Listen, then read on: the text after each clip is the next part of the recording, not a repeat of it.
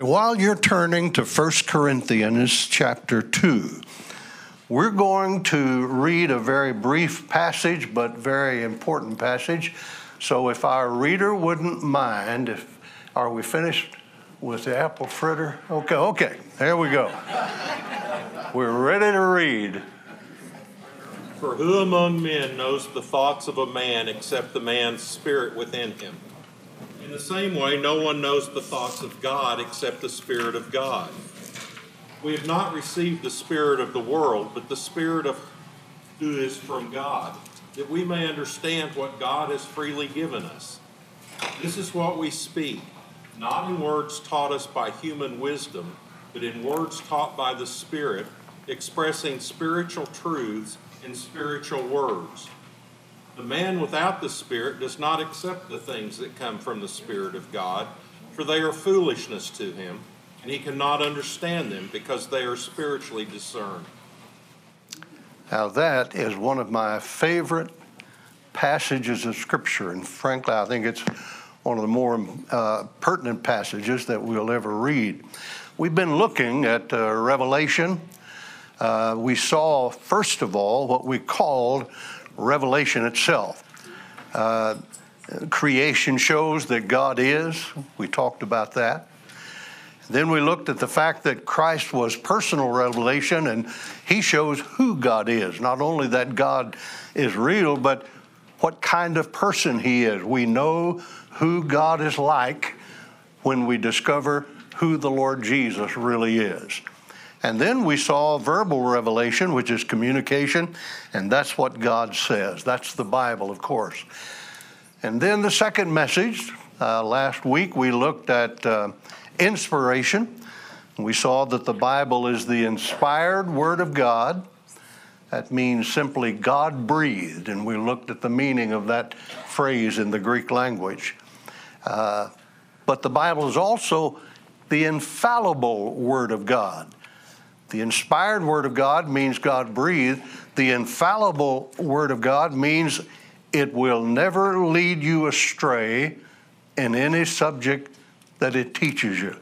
In other words, when you really understand what's being said in the text of the Scripture, it will never lead you astray. It's infallible.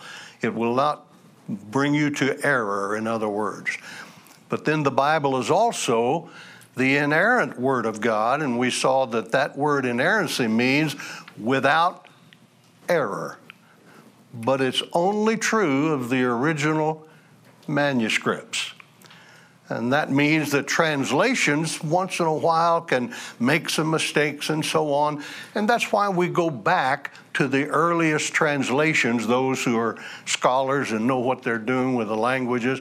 And it's because the earlier translations have a more clear understanding, perhaps, uh, of what the original text was saying. Now, we don't have any of the original manuscripts, so we have to go back to the very earliest.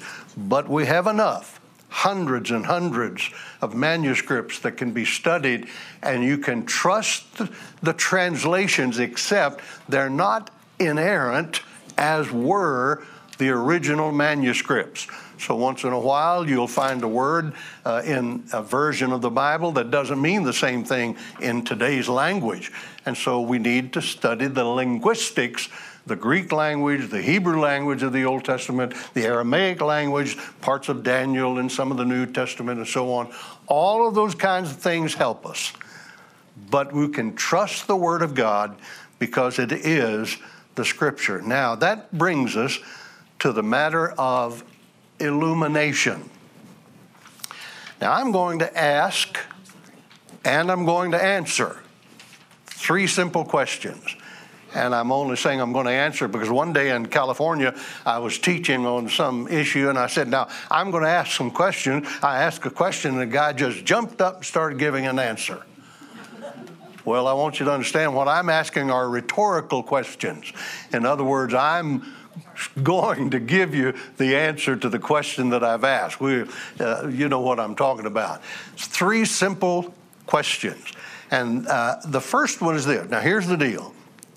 If the Bible is inspired, and I have already said in last week's study that it certainly is, Why is it so stinking hard to understand sometimes? Why is it so difficult to get to the meaning of some of the portions of the scripture? You remember Paul, uh, uh, Peter even said of Paul the apostle, some of the things he writes, the scripture he writes, and that's the word uh, Peter used. Some of the scripture that Paul writes is hard to understand. Well, I'd go further than Simon Peter. I'd say some of the things Peter himself said are sometimes a little hard to understand. And so, why is it so difficult? Well, that's the reason I'm going to be sharing this word illumination. Now, what illumination means is simply this. All right, Gene, are you ready? Uh, full darkness shows how much we need illumination.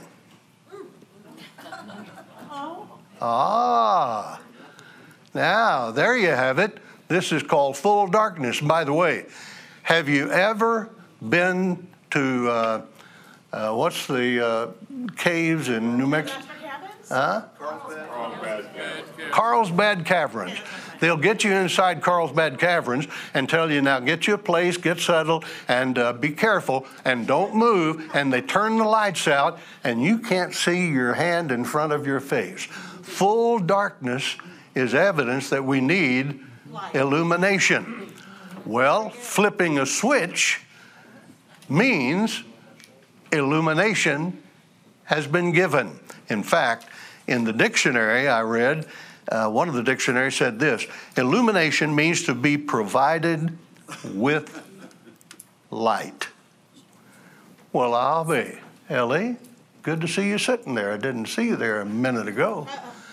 It helps when illumination comes.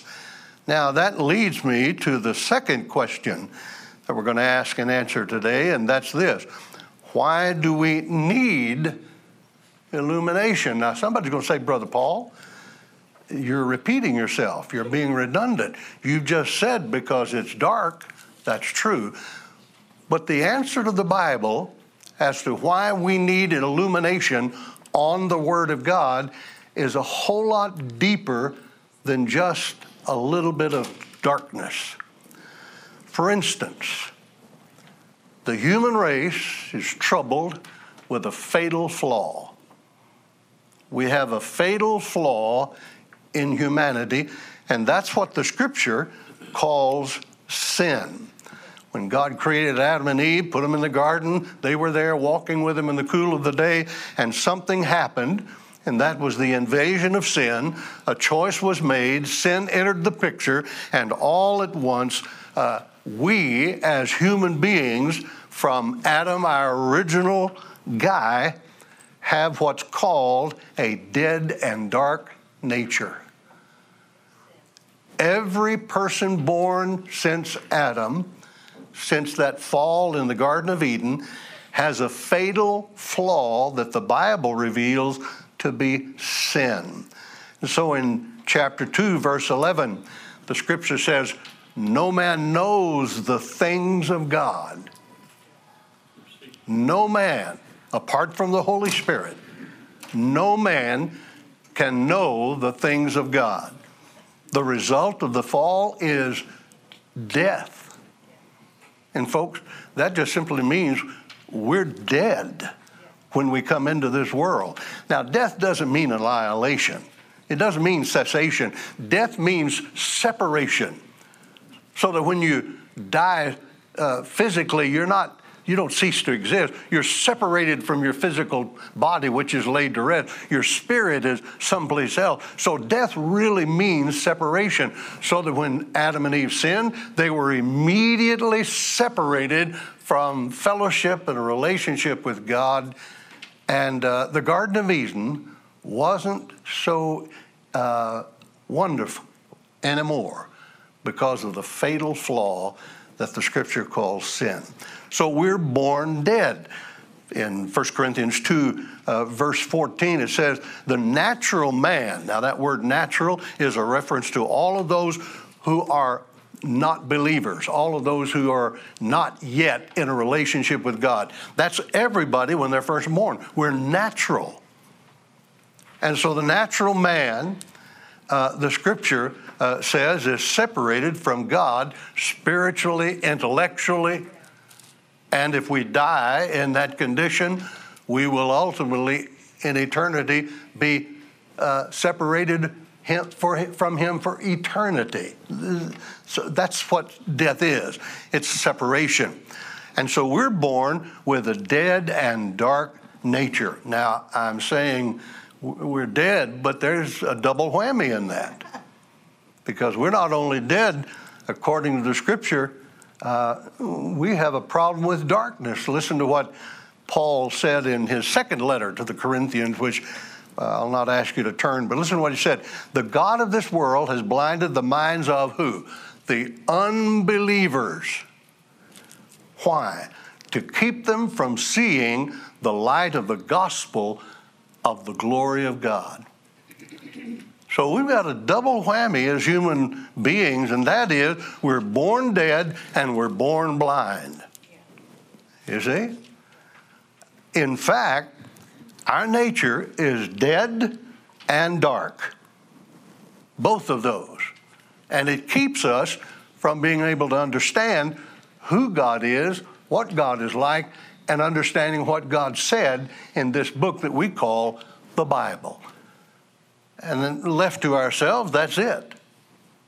I mean, we're in trouble. Somebody needs to flip a switch. Well, that's exactly what happened when you became a Christian, when I became a Christian. The scripture revealed that the Holy Spirit, in some supernatural way, had to flip a switch. Now, you do understand that uh, these are all metaphorical uh, terms that I'm using. They're pictures to illustrate the point, and that is the Holy Spirit has to speak the word, and we have light in our spirit, just as surely as when God spoke the word and light came out of darkness in the original creation. So the Holy Spirit flips a switch and we call it conviction, you call it whatever you want to, but the moment you and I trust Christ as Lord and Savior, we are born again, birthed again. Only this time, we now have a spirit that is alive.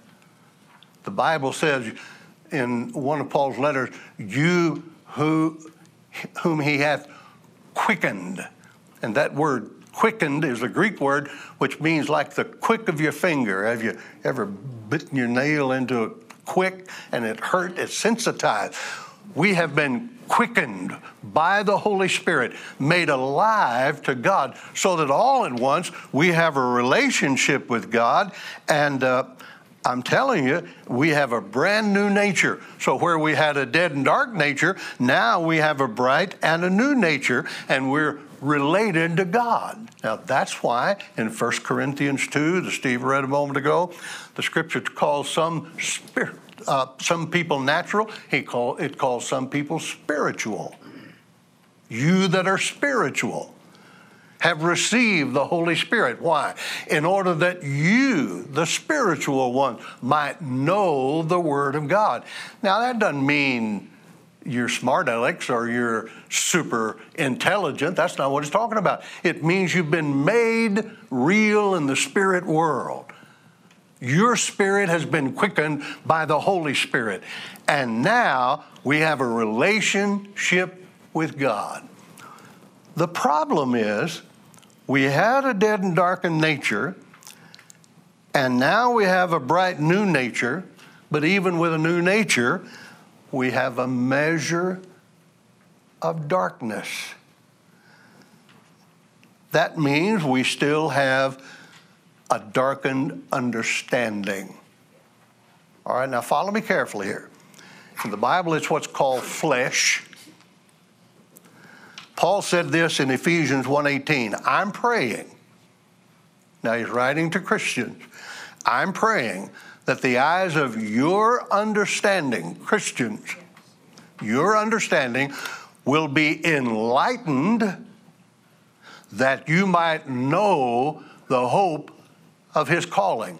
Now, that word enlightened is a, is a word which means illuminated, flipping the switch. In other words, Paul is saying that as believers, we need in some manner the Holy Spirit to flip the switch of our understanding so that we can know more and more of the Word of God. Look, if you will, at verse 12 of 1 Corinthians, 1 Corinthians 2. Now, notice what it says. Now, we have received, now he says we, so he's talking to Christians.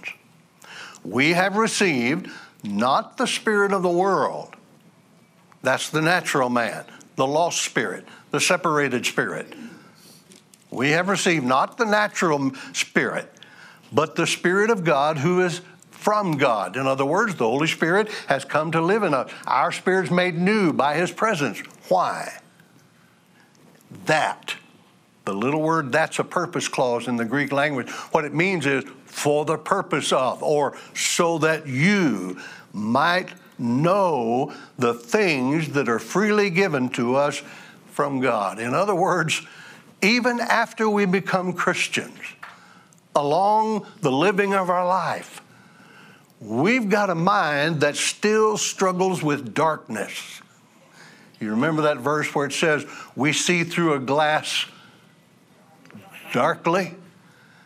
In other words, because you've been born again, it doesn't mean that you automatically have a full and bright understanding of all of the Word of God. Along the way in our life, the Holy Spirit has to flip a switch and we know more and more of the Word of God. In fact, in that verse 12, uh, the word that you might know. Now, that's a little word in the Greek language which doesn't mean a hill of beans to me or to you, but it's the word ido. There's another Greek word which means gnosko, yeah. or which is gnosko.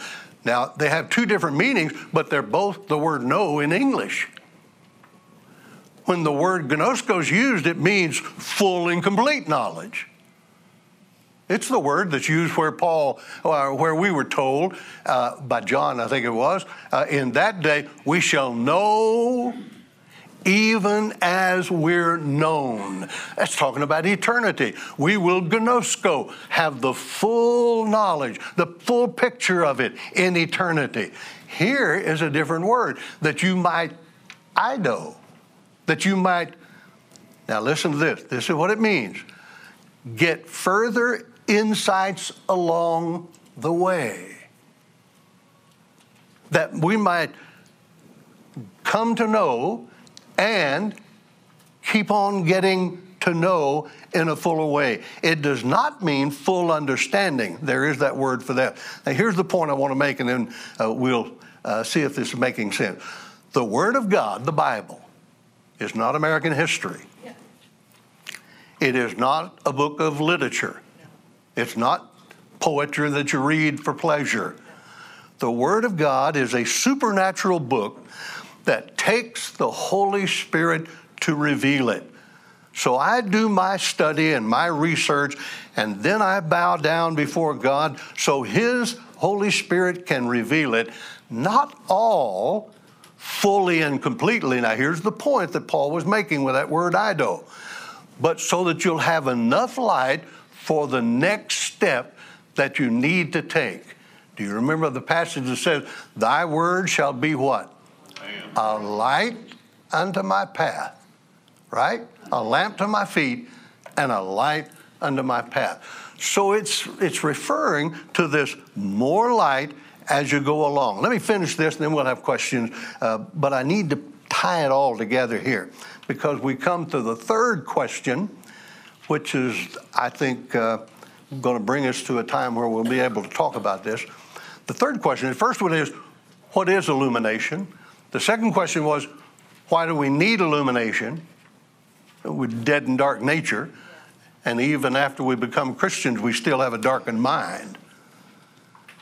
So the question then is, what's his method of illumination? In other words, how does he flip a switch so that you learn more today about something than you've ever known, where you see something a little differently than you've ever seen it, where your knowledge is better today than it was yesterday in a certain verse of Scripture. Have you ever been? Have you ever been here listening to Steve teach? I have multiple times. And he'll say something and show something, and I'll, oh my goodness, I've read that a thousand times. I don't think I, I don't think I've ever read it. Well, I had read it. My understanding was uh, only measured for what I needed at the time. All at once, the Lord uses a tool, a method, a person, and I understand it better. Now, let me name some of those methods for you. First of all, I think the best method is a study of the text of the scripture on your own. In other words, it's where you open the book, the Bible, and you begin to read and to study.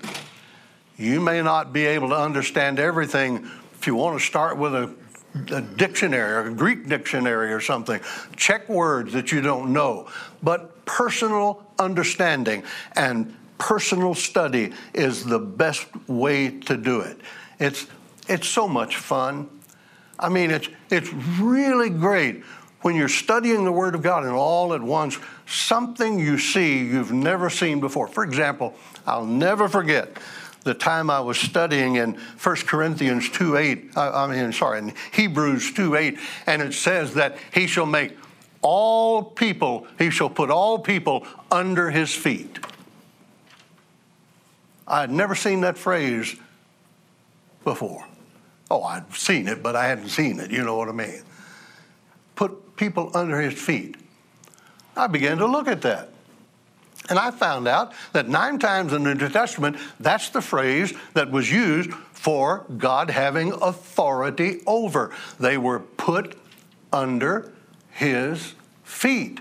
All the nations of the world in that day when he returns will be under his feet.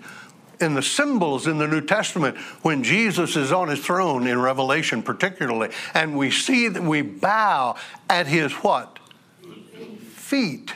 Why? Because in the culture of the New Testament era, being under someone's feet was the sign of authority. And then uh, I began to understand well, in the Middle Eastern world, when Saddam Hussein's statue fell, you remember, what did the people do?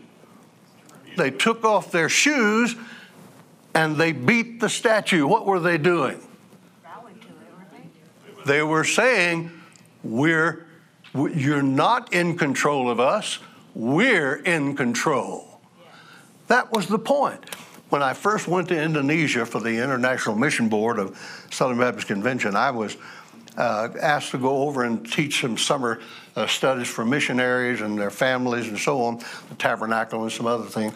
And I remember I went to my orientation time, and they said, Now, one of the things that you need to do, and they were giving us the do's and don'ts in the, uh, uh in the culture of in the, the uh, Islamic culture, basically, of the Indonesian nation.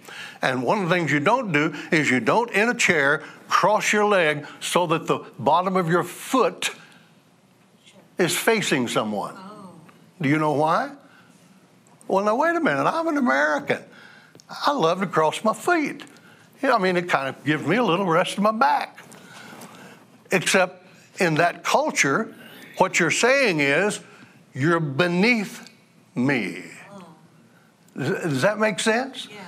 Well, of course. And so now I want to be sure when I'm in Indonesia, I don't have to cross my legs and point my soles of my shoes to someplace. But where does that all come from? It comes from the original culture, the Middle Eastern culture, and the New Testament. The writers of the New Testament use that to talk about the full authority of the Lord Jesus so on. In fact, I discovered in Ephesians 1:22, he is both called head of his church and the under the feet of him. Oh, then I realized maybe that word Kephala, head, has a different meaning. I began to research and I found out it has the idea of headwaters or the source of, so that The source of the church is the Lord Jesus. And by the way, we serve under his feet, the authority. Well, all it was was a little bit of light. And that kind of study is a wonderful thing to experience in your own life. Have you ever been in a worship service and someone sing a song?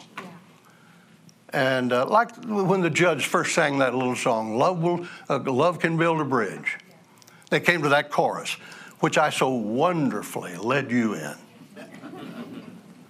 well, do you know when I first heard that, and our little church in Norman first heard that, we just decided, now wait a minute. That says something really significant. And I mean, we started doing it together. Love can build a bridge between your heart and mine. Love can build a bridge. Don't you think it's time? Don't you think it's time? Now, from my way of understanding things, I saw the need for that bridge building between people a little better than I ever have before. And I think that was a supernatural way the Holy Spirit kind of flipped a switch and a little bit more light came through. Boy, if your switches are not flipped when Larry uh, gets up and leads us in worship and praise, there's something wrong in your flipper. Your flipper's broken. I mean, because there's more light when we, and I mean understanding genuine movement in my spirit because of the uh, it comes from a passage of scripture. A teacher explaining a truth. I let the cat out of the bag a while ago with steve. Uh, the fact is that's one of the reasons i love coming. I love to come because a teacher is a tool and that's what the, all every teacher will say i'm only a tool and i'm only one of many but a tool is important for our lives to have the things of God given to us. And then a pastor feeding a flock, a multitude of ways. But always remember a couple of things. Now, don't forget this.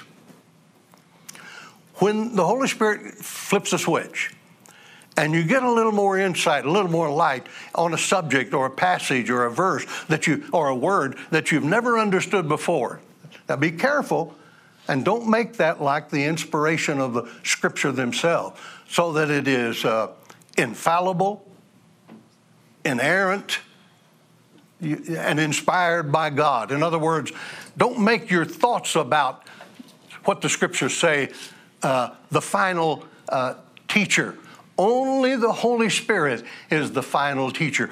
This is the reason I'm now doing Revelation in a, a, new way, a fresh way. I've always been dispensational premillennial. Nothing wrong with that view, except I don't see Scripture that way anymore. I hold it a different way. I'm writing about that. Now, what does that mean? Everybody disagrees with me and still dispensational uh, premillennial wrong, or they're what, where they shouldn't be? No. In fact, one of my best friends wrote on my page this morning when I put it up. He said, Man, I've enjoyed this. He's a little different view than I am. And I said to him, You know, Ted, isn't it wonderful that we fellowship around the Lord Jesus and not around the way we understand some little doctrine or some word or some idea in the scripture? Our fellowship is around who? Jesus Himself. That's exactly right. And so, whatever light we get along the journey, it is never to be seen as if the Holy Spirit's given you a word that's like the scripture originally declared. This is the reason I believe in the word of prophecy. By the way, I happen to hold all spiritual gifts being available in our day. But the fact is, I think it's a dangerous thing when we come to a place where we think a word of prophecy or a word of knowledge, someone can say, God gave it to me for you. Uh, be very, very careful here. You know why? Now, I have no doubt God can give a word to me from. But one of the ways you know is that the Holy Spirit, when it's the, He's the one flipping the switch, it's never someone who says, You have to agree with me or else. It's the or else that gets me. You see? Because all at once, that kind of thing can become more cultic than Christian. Have you under, ever wondered why some people who call themselves Christian can gather around a person and be willing to commit suicide like James, Jim Jones did years ago, uh, all because of a political view about something. And, and they committed suicide. How many hundreds did? How would they do that? It's because whatever they say Christianese wise, it's more cultic than it is Christian. And that's the reason we always are open to one another in the kingdom of God, but never see one as lording it over us. Why? Because there's only one Lord and one Master, and his name's not Paul, his name's not Steve, his name's not your name, his name is God Himself. And in the person of the Holy Spirit, He can give us illumination. Now, that brings me to the final thing, and that is uh, some concluding remarks. Then we'll have a moment time uh, for a question or two. First of all, can we make this practical? What does the concept of illumination really mean to the average layperson? That's us, all of us, including the teacher, average lay people. Okay? What does it mean to, to us? What does it mean to me? First of all, it means this it gives us assurance that God can and will speak to us through His Word we call the Bible. You can rest assured God will flip a switch. You have the Holy Spirit. Now, if any man have not the Holy Spirit, he's not his. That's according to Paul. But if you have the Holy Spirit, you're one of His. You may not be the smartest pencil in the box. You may not have degrees. You may not have seminary education. You may not have finished the seventh grade. I don't know. But if you know the Lord Jesus, I'm telling you, you have a way of understanding the Bible that's far superior than the smartest PhD that's ever lived who doesn't know Jesus as Lord and Savior. And so we can rest assured that the Holy Spirit can help us understand the Word of God.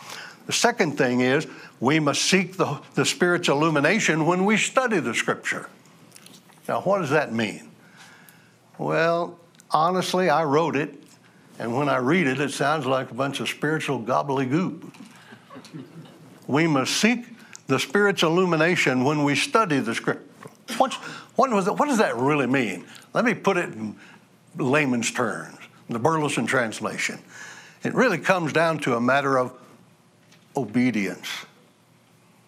In other words, if I'm going to understand further the Word of God, get greater light, more flipping of the switches in the Word of God, then I'm going to have to have a heart to obey the light that has already been given me. Now, here's the point I quoted it a while ago.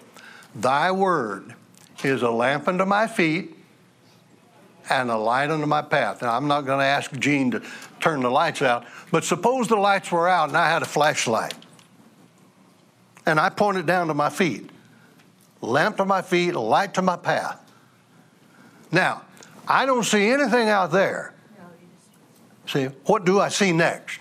Your next step. Where to step. That's right. The next step. Then, when I see the next step, what does it do? It gives me opportunity to see for the next step and for the next step.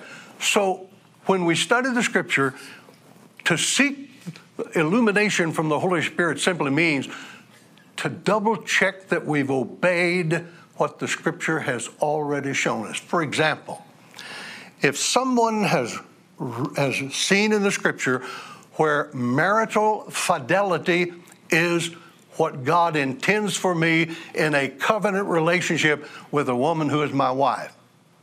And if I choose to break that marital fidelity and I hide it, nobody knows it. She might not even know it. But can I honestly think that I can go to the Word of God and study it for greater light on subjects when I've got this point of disobedience in my life. Maybe that's what Jesus was kind of referring to when he said, if you bring your uh, uh, gift to the altar and have aught against your brother, go straighten out the thing you've got against in order to go ahead then and bring your gift. Maybe that's connected there. But the idea is, and by the way, don't when somebody teaches like this, people automatically say, oh man, I fail all the time. I'm always messing up. Ladies and gentlemen, no one is saying that you have to have it all together. You have to have absolutely pure thoughts, absolutely pure action. Nobody this side of eternity has ever done that except the Lord. And we wouldn't go to heaven if what he did hadn't been accredited to us. So, what is it in our lives that the Lord's looking for to give us more? A heart to obey. In other words, maybe we see something and it is a tough row to hoe. I'll never forget, I was in California teaching, teaching along these lines in the church of one of our uh, friends, pastor, and I was teaching along this very thing a matter of obedience and a matter of more light given, that kind of thing. It was in the context of the, of the tabernacle in the wilderness. And the fire chief, member of their church, came forward. I saw the pastor dealing with him. He was weeping. I mean, Walter Price. Walter and the guy was just weeping. And Walter was his pastor. And I waited for we finally we finished we sang again. Finally we finished the service. They were still weeping.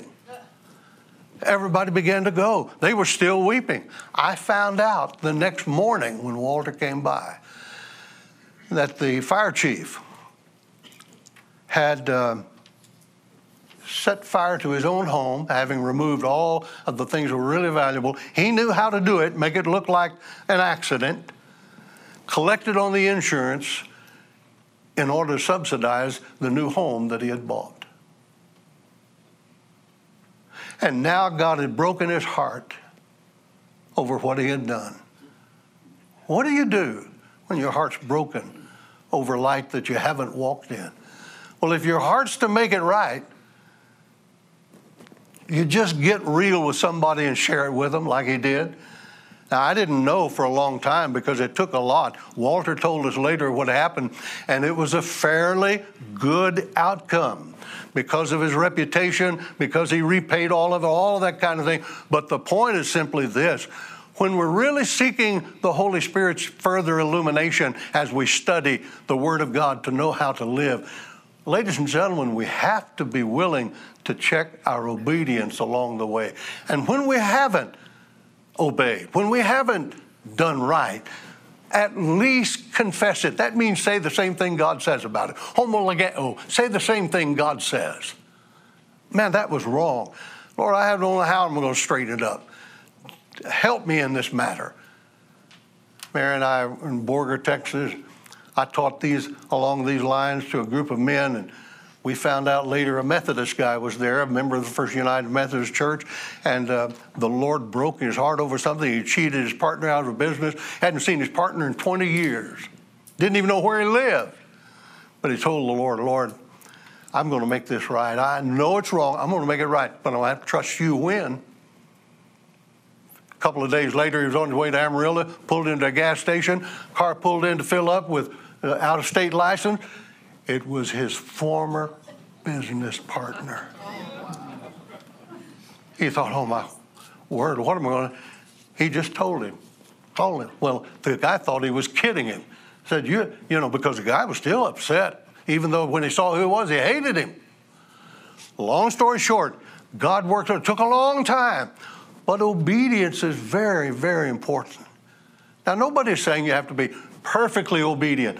What I'm saying is your heart has to be open for the Holy Spirit to use whatever. And then the final one, I must be diligent in my studies and open to even other per, other people being a tool. And that's why I love to come. That's why I love to have my Bible open and listen with an outline in front of me. Why?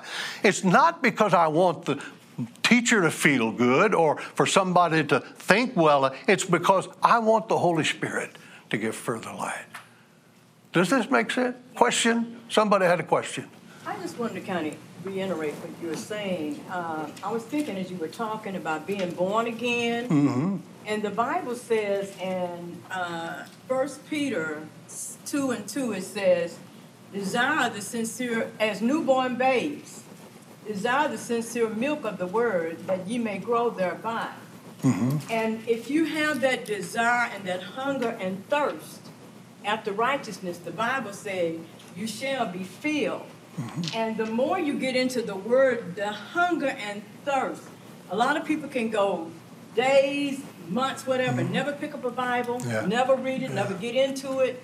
But to desire the sincere milk of it, that means my spiritual life should be more to me important than my natural life. He Yeah. says, with the bread, the, the Bible is the bread of life. Yeah. And just like with your natural body, you got to eat in order Yeah. to be strong. And you know, you know something you mentioned here, the newborn babes desiring the sincere milk. Later on, Paul wrote to them and said, uh, I wish I could feed you with meat, but you're not able, right. You know, because they've not matured. In other words, that's a very good testimony of the fact that it's a progressive knowledge. Listen, you have been a great group. I have too much material. We don't have time for anything except to say, hug three necks before you go, shake three hands, and get out of here. God bless you. Next Sunday, Steve will be back in the pulpit.